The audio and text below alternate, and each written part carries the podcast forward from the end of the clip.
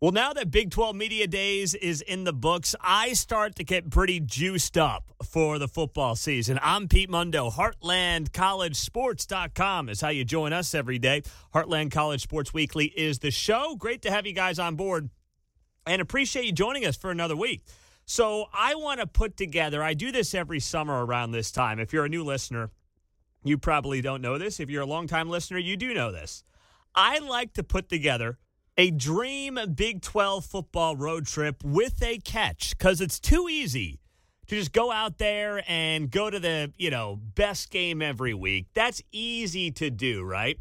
What I like to do and what I enjoy doing is putting together a dream Big 12 football road trip that requires me to go to every Big 12 stadium at least once because then you have to strategically figure out when you're going to go to each stadium and how you're going to go to each stadium and what your game plan is because you got to go to all 10, right?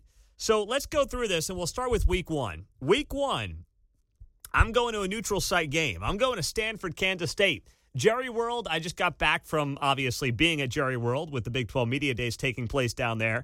And I don't know, hanging out for a weekend down in Arlington, maybe catch a baseball game at that new Globe Life Park or Globe Life Stadium there next to the uh, football stadium. You got Texas Live, where it's a great scene. The beers are too expensive. It's a great scene. By the way, our buddy Derek Duke, I mean, my goodness. That guy, I please support our sponsors because Derek Duke ran me dry at Texas Live last week. My goodness. But anyway, uh, K State taking on Stanford at Jerry World. That just sounds like a fun way to kick off the season. I thought about Texas Tech and Houston because I want to see a Big 12 team whip up on Dana Holgorsen a little bit. But I said, you know what? Um, Houston's more sterile. I, I I'd rather go to Jerry World. I'd rather go to Arlington. So I'm starting off the season neutral site, Stanford, Kansas State, and I want to see the Wildcats, Skylar Thompson back in the mix, Deuce Vaughn year two. I want to see those guys in action and then have some fun with K State fans after the fact. So this is not. Uh, by the way, I'm not going to be there. Okay, I mean I got a newborn at home and a toddler, so I'm not going to be there. But this is my dream dream Big 12 football road trip. And if you're going to be there, if you're a K State fan, have a beer for me, all right? Please. Uh, week two. There's only one game to go to in week two Iowa State hosting Iowa. Uh, I mean, there's Cyhawk. That's it. Uh, this will probably be a top 20 game. College game day should be there if they're smart. Highlight the Iowa State Cyclones, highlight the program that's being built down there or has been built by Matt Campbell. You could argue Texas and Arkansas old Southwest Conference showdown, but it's really Iowa, Iowa State. That's what that week two game is about. That's the only place to be if you're a Big 12 fan. And a chance to beat the Big Ten. Matt Campbell has never beaten Iowa. He's gotten off to slow starts. Uh, that's been the biggest point of contention for Matt Campbell. Really, the only point of contention for Matt Campbell has been the slow starts.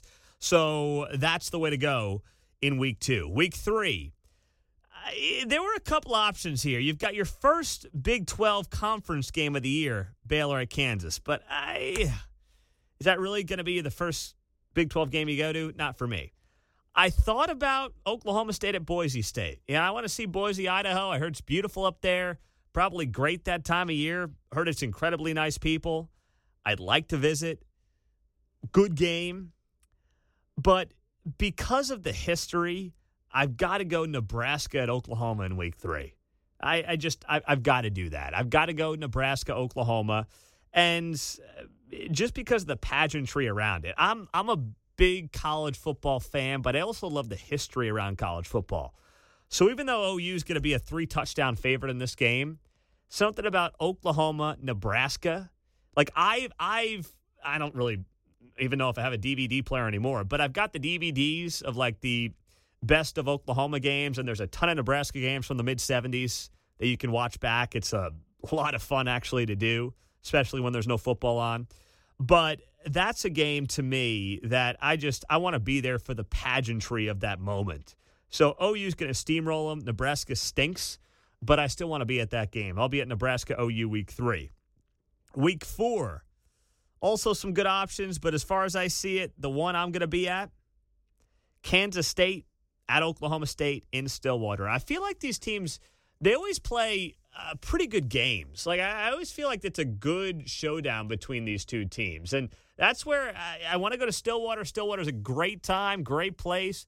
This is a good game, by the way, and this will tell us a lot about these two teams as well. You know, both these teams think that they can be surprise teams in the conference, and you look at the games that they played in recent memory. I mean, last year was a two point game. Uh, 2019 and uh, 2018 were kind of blowouts either way, but 2017 was that big time upset. Remember this K State winning 45 40 in Stillwater? I remember that game like it was yesterday. In 2016, it was a six point game. In 2015, it was a two point game. So they play a lot of close games, these two teams. So I'm, I'm going K State at Oklahoma State in week four. Uh, in week five, Texas at TCU. It's going to be interesting because when you look at it, like TCU is a team that I believe should be able to compete near the top of the Big 12 conference standings this fall. I think they finally got the offense figured out and put together where they should compete uh, at a high level. I mean, they could be a dark horse in this conference that crashes the Big 12 conference championship game. They have the talent to do it. But I understand if you're like, Pete, stop with TCU. I mean, eh, and I have said it. I said it last year. I thought they could do this. So I understand, like w- some of us, and I will put myself in that category, have bought TCU stock the last couple of years, and the return has not been there for Gary Patterson. They haven't gotten it done. I think that'll change this year, but this will be telling. I feel like the Texas TCU game is always telling for both of these conferences or both of these teams. And I feel like it always happens earlier in the season, too. And this will be case in point on that. Um, when the Longhorns, who obviously, when you've got that kind of talent, and you got a new head coach. Expectations are high. And Gary Patterson is always, by the way, Gary Patterson owns Texas. he owns Texas. He gets his guys up because a lot of his guys have chips on their shoulders, you know, who weren't recruited or under recruited by Texas. You go back to when Gary Patterson and TCU joined the Big 12, they've only lost twice to Texas. You, you, go back. Uh, let's see, one, two, three, four, five. They are seven and two against Texas since joining the Big Twelve. Gary Patterson's got their number. All right, so uh, that's the game I'm going to in Week Five. Week Six, only one way to go. A neutral site, but it is Oklahoma taking on Texas, the Red River rivalry. It's Steve Sarkisian's first one. What does he bring to the table? Uh, you know, two young, sharp guys. Now, you had that granted with Tom Herman and Lincoln Riley as well. But still, anytime you got a new head coach in this game, in this rivalry, uh, you didn't have it in full swing last year because of COVID. You got to go. I have not been to one uh, in my lifetime. I want to go to one desperately in my lifetime to a Red River shootout. I think it would be incredible. I'm sure many of you who have been to one of those games are saying, yes, Pete, you got to go. And I do need to go. Once again, it won't be this year with the toddler, but God willing, it will be sooner rather than later. No doubt about that. So that's where I'm going in week six. In week seven, Farmageddon's on the schedule, but I'm not going there because remember, I have to go under my own rules. I've got to go to each Big 12 stadium once, so it gets tricky, all right? Because you got to, can't just go to the best game each week. And Farmageddon's a game I want to be at, but, but, it's not where I'm going. Oklahoma State at Texas is where I'm going. And you want to talk about two programs that play each other well. It is these two programs. I feel like it's always a dramatic game in some way, shape, or form when these two teams hook up. Oh, it's always a one score game. Literally, go back the last four years with these two teams. Last year, you had um, Texas winning the game 41 34. Two years ago, Texas won 36 30. Three years ago, Oklahoma State won 38 35. Four years ago, Oklahoma State won 13 to 10. And then five years ago, 16, Oklahoma State won 49 31. But then you go back to 2015, Oklahoma State won 30 to 27. So four of the, or five of the past six seasons, these games have been decided by six points or less. All right. I mean, that's that's a hell of a matchup. That is one of the most underrated matchups in not just the Big 12, but maybe college football, just based on how these two teams and programs play each other. I mean, that's absolutely incredible. So I'm going Oklahoma State at Texas. Farmageddon's going to be a good one, but uh, I'm going to Austin. And then I'm going to 6th Street, the party. That's where I'm going after that. All right. Been to a Texas game. That's a great time. Great time. It's not sloppy, it's sophisticated, but it's still a very good time. Number eight, week eight of the season. All right, this is when I'm going to Kansas. I'm going to the OU Kansas game. All right. I could go to Oklahoma State at Iowa State, but once again, I got to hit every stadium. Now, hear me out here on why I'm going to OU Kansas. You might say, Pete, why not try to pick a competitive game for Kansas? What does that mean? A game they lose by only two touchdowns instead of four? Like, and I'm not picking on Kansas here, but Lance Leipold's got a huge rebuild on his hands. He's the first one to tell you that. So I might as well go and watch a team that's likely going to be competing in the Big 12 championship game in Oklahoma, maybe competing for a national championship. The game will be over by the second quarter, and then I go enjoy myself in Lawrence. Right? I mean, that's why would I not do that? Uh, I mean, that's that's the way to do it. It's the way to do it. I, can you really argue with me here? I don't think you can. I don't think you should either, by the way. I'll go have a grand old time. I'm going to go enjoy myself down there on Massachusetts Street. That's what I'm going to do. I'll be drinking by half. I mean, I'll be drinking before the game, but I'll be drinking by halftime somewhere on Massachusetts Street. That's what I'm going to be doing. So that's that's why I'm going to OUKU in week eight. In week nine, going down to Waco, Texas. Texas at Baylor. So uh, Baylor is one of these teams that we may be undervaluing going into the season. Not that I think they could crash a Big 12 championship game. I, I don't. I don't believe that. I'm not going to lie to you and sit here and say, yeah, Baylor, maybe. No, I don't. But I do wonder if this is kind of the season where Dave Aranda's team win or loses a lot of close games, but you start to see the building blocks for 2022 come together. That uh, those of us that, you know, watch the Big 12 will see. They won't around the rest of the conference or the rest of the country, I should say. But those of us around the Big 12 will see it firsthand. And, you know, that Baylor always gets jacked up, kind of like TCU gets jacked up to play Texas. So does Baylor and its players and its fan base. And I've been down to Waco. It's a great time, great fans, great people. So this is one. I was actually at the Texas Baylor game. Oh, when would that have been? 17? 2017 would have been?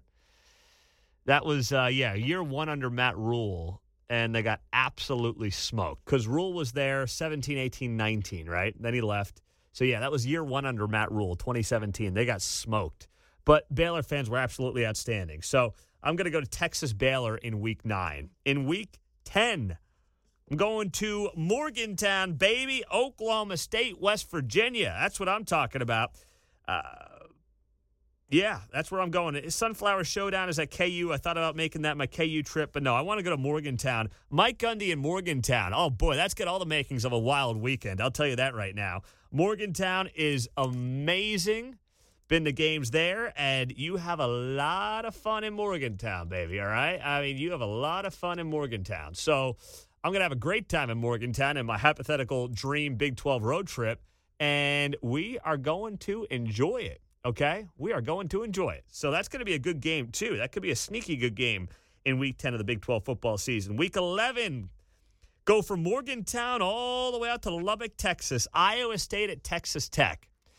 Now, this could be a trap game for Iowa State because uh, next week, oh, and I know West Virginia fans, you want me to give a shout out to High Street, don't you? High Street's a good time. But anyway, in Lubbock, uh, this could be a trap game for Iowa State because the following week they go to Oklahoma.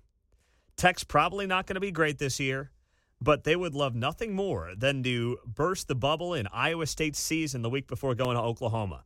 I want to see what the mindset is for Iowa State. I want to make sure that they're clicking on all cylinders. And I'm going out to Lubbock to see what Texas Tech has in store for the Iowa State Cyclones. In week 12, there's only one place to go. That's Iowa State at Oklahoma. That is as of right now, the game of the year in the Big 12. It could end up with college game day being there. It could be, um, you know, college football playoff implications in that game. That's going to be huge.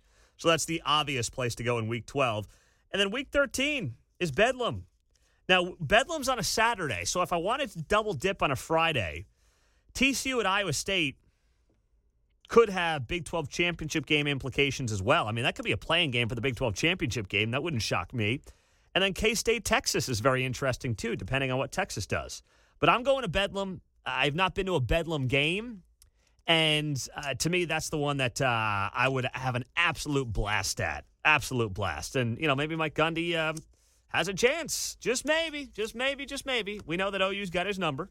But I'm going to wrap up the season at Bedlam and then, of course, the Big 12 championship game the next week. So there's your hypothetical, theoretical dream Big 12 road trip for me, having to go to each of the Big 12 stadiums at least once. Much more coming your way. I'm Pete Mundo. We're Heartland College Sports Weekly part of heartlandcollegesports.com. So before we keep this show rolling, guys, I do want to uh, ask you, as I do each and every week, to take a moment out, leave us a rating and a review on this show. It does help tremendously grow the show, grow the podcast, and it's just a, a, a way for us to keep outranking the big media guys on iTunes and all the other places. So if you take 30 seconds out, leave me a rating and a review, hit the subscribe button on iTunes and we'll send you a free Heartland College Sports koozie when you leave me a rating and a review and send me a screenshot of your rating and review to Pete Mundo, M U N D O, at heartlandcollegesports.com. It would mean the world to me to do it if you would do that. And I greatly appreciate you taking the time. Thanks so much, guys, and uh, enjoy the rest of the show. So, you know what else is going on this week, right? It is SEC Media Days week. Oh, man, a big circle, you know what, for SEC media boys, fanboys all across America.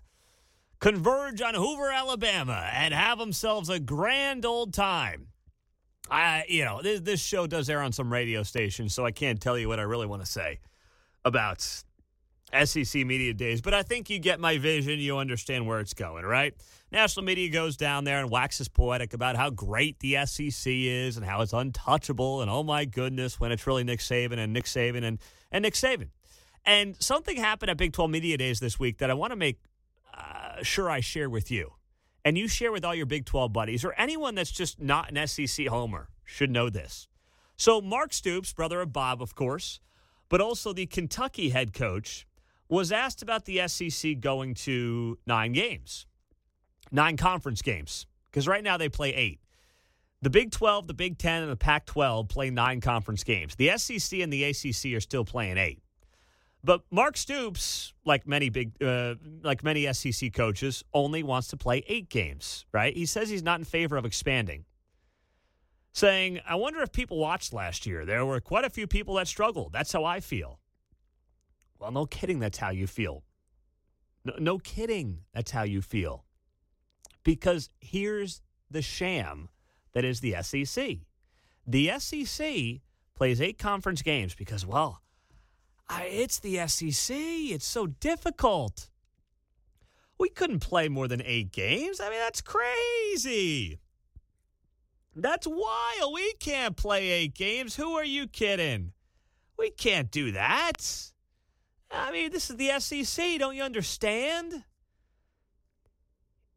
Here's the sham, okay, that they're running, and no one calls them out on it.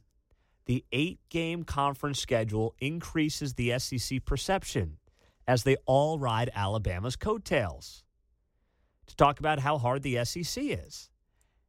If they go to a ninth conference game, half the conference will have one more loss and suddenly an 8 and 4 SEC team turns into a 7 and 5 SEC team. And it may fall out of the top 25 rankings. Not look as good at the pollsters and the voters. And the media. And the scam that they are running will be exposed. That's why they don't want nine conference games. And maybe one day somebody other than us will call this out for what it is. I find it highly unlikely. I, I wish. I really do wish that this is something that would uh, uh, other media could say. But you know, there's a reason that this show on the podcast is beating out a lot of the other uh, major podcasts when it comes to Big 12. If you look up Big 12 on your iTunes, right? This show is number 1. There are shows done by CBS and ESPN and The Athletic and other ones. This show is number 1 when you search Big 12 in iTunes.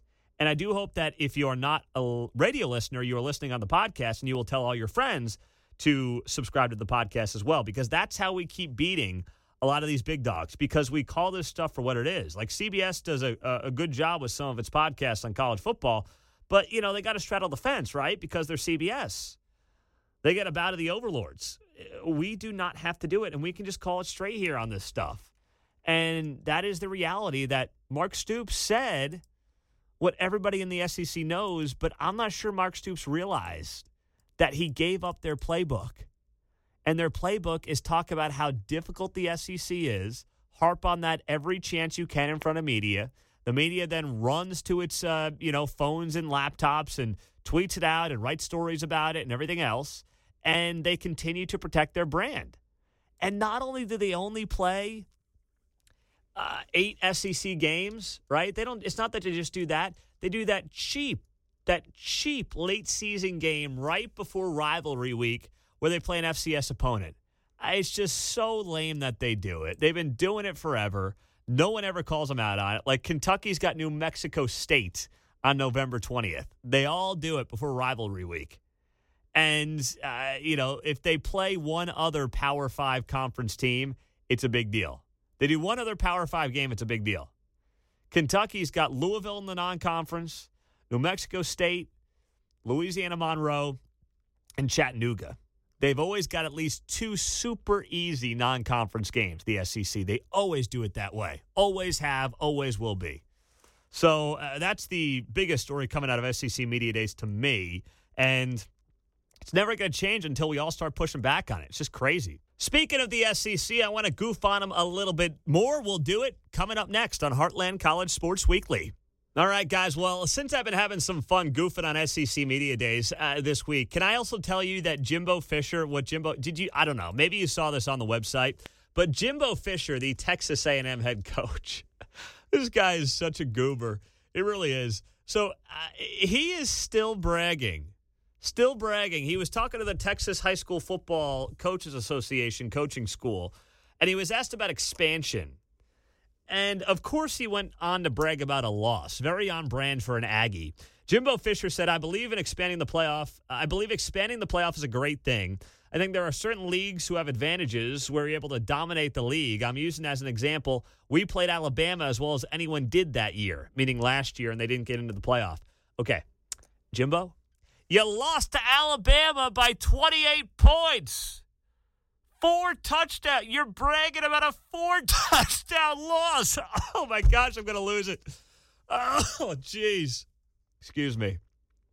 Just gets me that worked up when I hear Texas A&M and Jimbo Fisher brag about losing a game by 28 points. I mean, are you kidding me? How do you say that with a straight face? Like, how genuinely curious, how does Jimbo Fisher say with a straight face, yeah, um, uh, well, we played Alabama as well as anyone. And I'm like, and I had to look back. I'm like, what did they lose by? 10, 14 points? 28 stinking points. You gotta, you gotta be kidding me. Gotta be kidding me. My goodness. It's, it's like a bad joke with that program. It is like a bad joke. Oh, it's just crazy, but it's also predictable to watch. Very, very predictable to watch that play out. Oh, brother. All right. Um, let me defend this show quickly as well, as we have a few minutes left here on the program. So, those of you that catch the show on the podcast versus the radio, uh, you heard earlier in the week Sam Mays join us of the franchise. And you heard Sam say something that I know many of you probably disagree with. Iowa State fans obviously disagree with it, but I would say there are Big 12 fans who disagree with it as well and that is Sam Mays, uh, who said that he thought Brock Purdy was the weak link on this team. And if you didn't hear the interview, you can go back and listen to it just on the podcast. And he said that he was the weak link on the team, Brock Purdy, the Iowa State quarterback, and that he uh, something about not living up to the moment or not being able to get up for the big game or get up for the moment is kind of how Sam Mays phrased it. And, you know, uh, people were mad because he said it. And by the way, that's your right to be mad about it. I don't agree with it, by the way. I don't think he's the weak link. I think he's got some Brett Favre in him where he's better on the run and he likes to try to do as much as he can. And sometimes it gets him into trouble. I think that's a fair assessment of Brock Purdy, but I don't think he's a weak link. And I still look around this conference and I say, outside of Spencer Rattler, who am I taking a quarterback over Brock Purdy in this conference? I, you know, there are teams in the conference who don't know who their quarterback's going to be Baylor, Kansas, uh, Texas, Texas Tech, maybe. It's probably Shough, but maybe. Am I taking Jarret Doege? Am I taking Max Duggan, Spencer Sanders, Skylar Thompson over Brock Purdy? I'm not. I'm not. I think he's the second best quarterback in the conference, so I don't think he's the weak link. But guys, you got to understand something. I bring on guests, and this is how I do my show, my radio show in Kansas City. It's how I do this show here. Uh, like, I don't have a co host to argue with, right? I don't want a co host to argue with. I do solo shows on the radio, I do solo shows here. But when I bring a guest on, I let them give their opinion. And, uh, you know, should I, could I have jumped in and said, whoa, whoa, whoa, what'd you say about Brock Purdy? Yeah, sure. But it's also a chance for people to hear differing opinions, right? And, and, and it doesn't mean I agree with everything that each one of my guests say. I, I, I don't. And I think most people that consume content understand that. But people were saying, you let this guy trash Brock Purdy. I mean, okay. I mean, I, I let guests trash or not even trash. It wasn't trashing Brock Purdy. He just said that he thought that he was um, a weak link. I think that's a bad opinion. I disagree with that opinion. I wouldn't call it trashing him, though. It's just a, a take that I don't agree with. But it, eh, like, it's it's up to me to let a guest speak, and then you can react to what that guest says. And I think that's what makes this format great, and that's how I always do my shows. So uh, that's that's how you got to look at it. Because then Derek Duke, I guess he was asked a question in the mailbag this week about uh, you know why Brock Purdy does get trashed by some podcasts, and I, I don't know. People like, well, you had a guy on your show trashing him this week. I don't. I this show, and you guys know where I stand. I think Brock Purdy's the second best quarterback in this conference. I'd take him in a big spot. I think he's actually better in a big spot. Like I think that Brock Purdy's one of those guys who actually focuses more in big spots. That's just who I think he is. And I'd take him to run my team and win a game any day of the week. So it just, you know, understand where we're coming from, understand um, you know, what our goals are each and every week and and how we like to, you know, present this show to you. And then you can agree or disagree. But either way, we appreciate you joining us here on Heartland College Sports Weekly. We are getting closer to the college football season, baby. I can't wait. And if you could do me a solid before you close out of the show, take 30 seconds out, leave a rating and a review. We want to get to 400 ratings on iTunes. We got 381 before the season starts. And that's how we beat out CBS, Athletic, ESPN, and all the other guys on Big 12 podcasts. So thank you for doing that. And that's why I'll send you a free Heartland College Sports Koozie if you leave me a rating and a review and send me a screenshot of your rating and review to Pete Mundo, M U N D O at heartlandcollegesports.com. Thanks so much, guys.